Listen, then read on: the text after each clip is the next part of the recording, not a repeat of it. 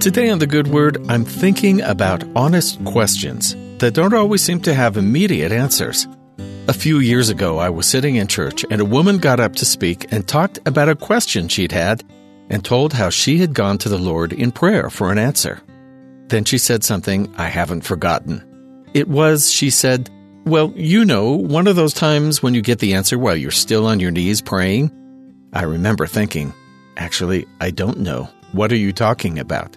And then I began to wonder if everyone else really did know exactly how that was, and maybe I was the only one who had never had that experience, in spite of having asked the Lord for answers many different times. I don't remember anything else she said because I was thinking over and over to myself, the Lord doesn't tell me anything like that, not even close.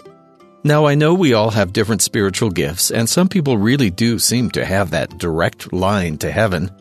But I realized one day that by telling myself over and over that God doesn't talk to me, I was actually putting myself further and further away from the possibility that He might. I remembered a time when a father in the scripture stories had a dream he shared with his family. None of them really understood what it meant, but one of the sons, named Nephi, decided to ask the Lord about it and was given a remarkable spiritual experience that helped him understand. When he went to find his brothers and tell them about it, he found them arguing with each other over their confusion over this very same dream and what it meant. Here's what he says to them in 1 Nephi chapter 15.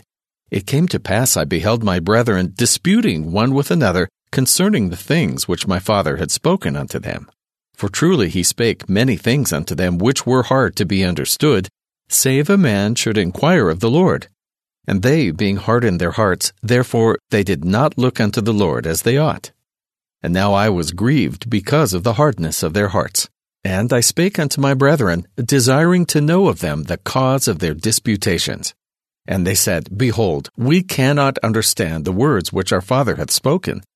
And I said unto them, Have ye inquired of the Lord? And they said unto me, We have not. For the Lord maketh no such thing known unto us. Behold, I said unto them, How is it that ye will perish because of the hardness of your hearts? Do ye not remember the things which the Lord hath said? If ye will not harden your hearts, and ask me in faith, believing that ye shall receive, with diligence in keeping my commandments, surely these things shall be made known unto you. When I read this, I felt a little foolish. I had also thought, and even said out loud, nearly the very same things as the brothers in this account. God doesn't tell me anything. And I realized that if I kept believing that, I might stop asking.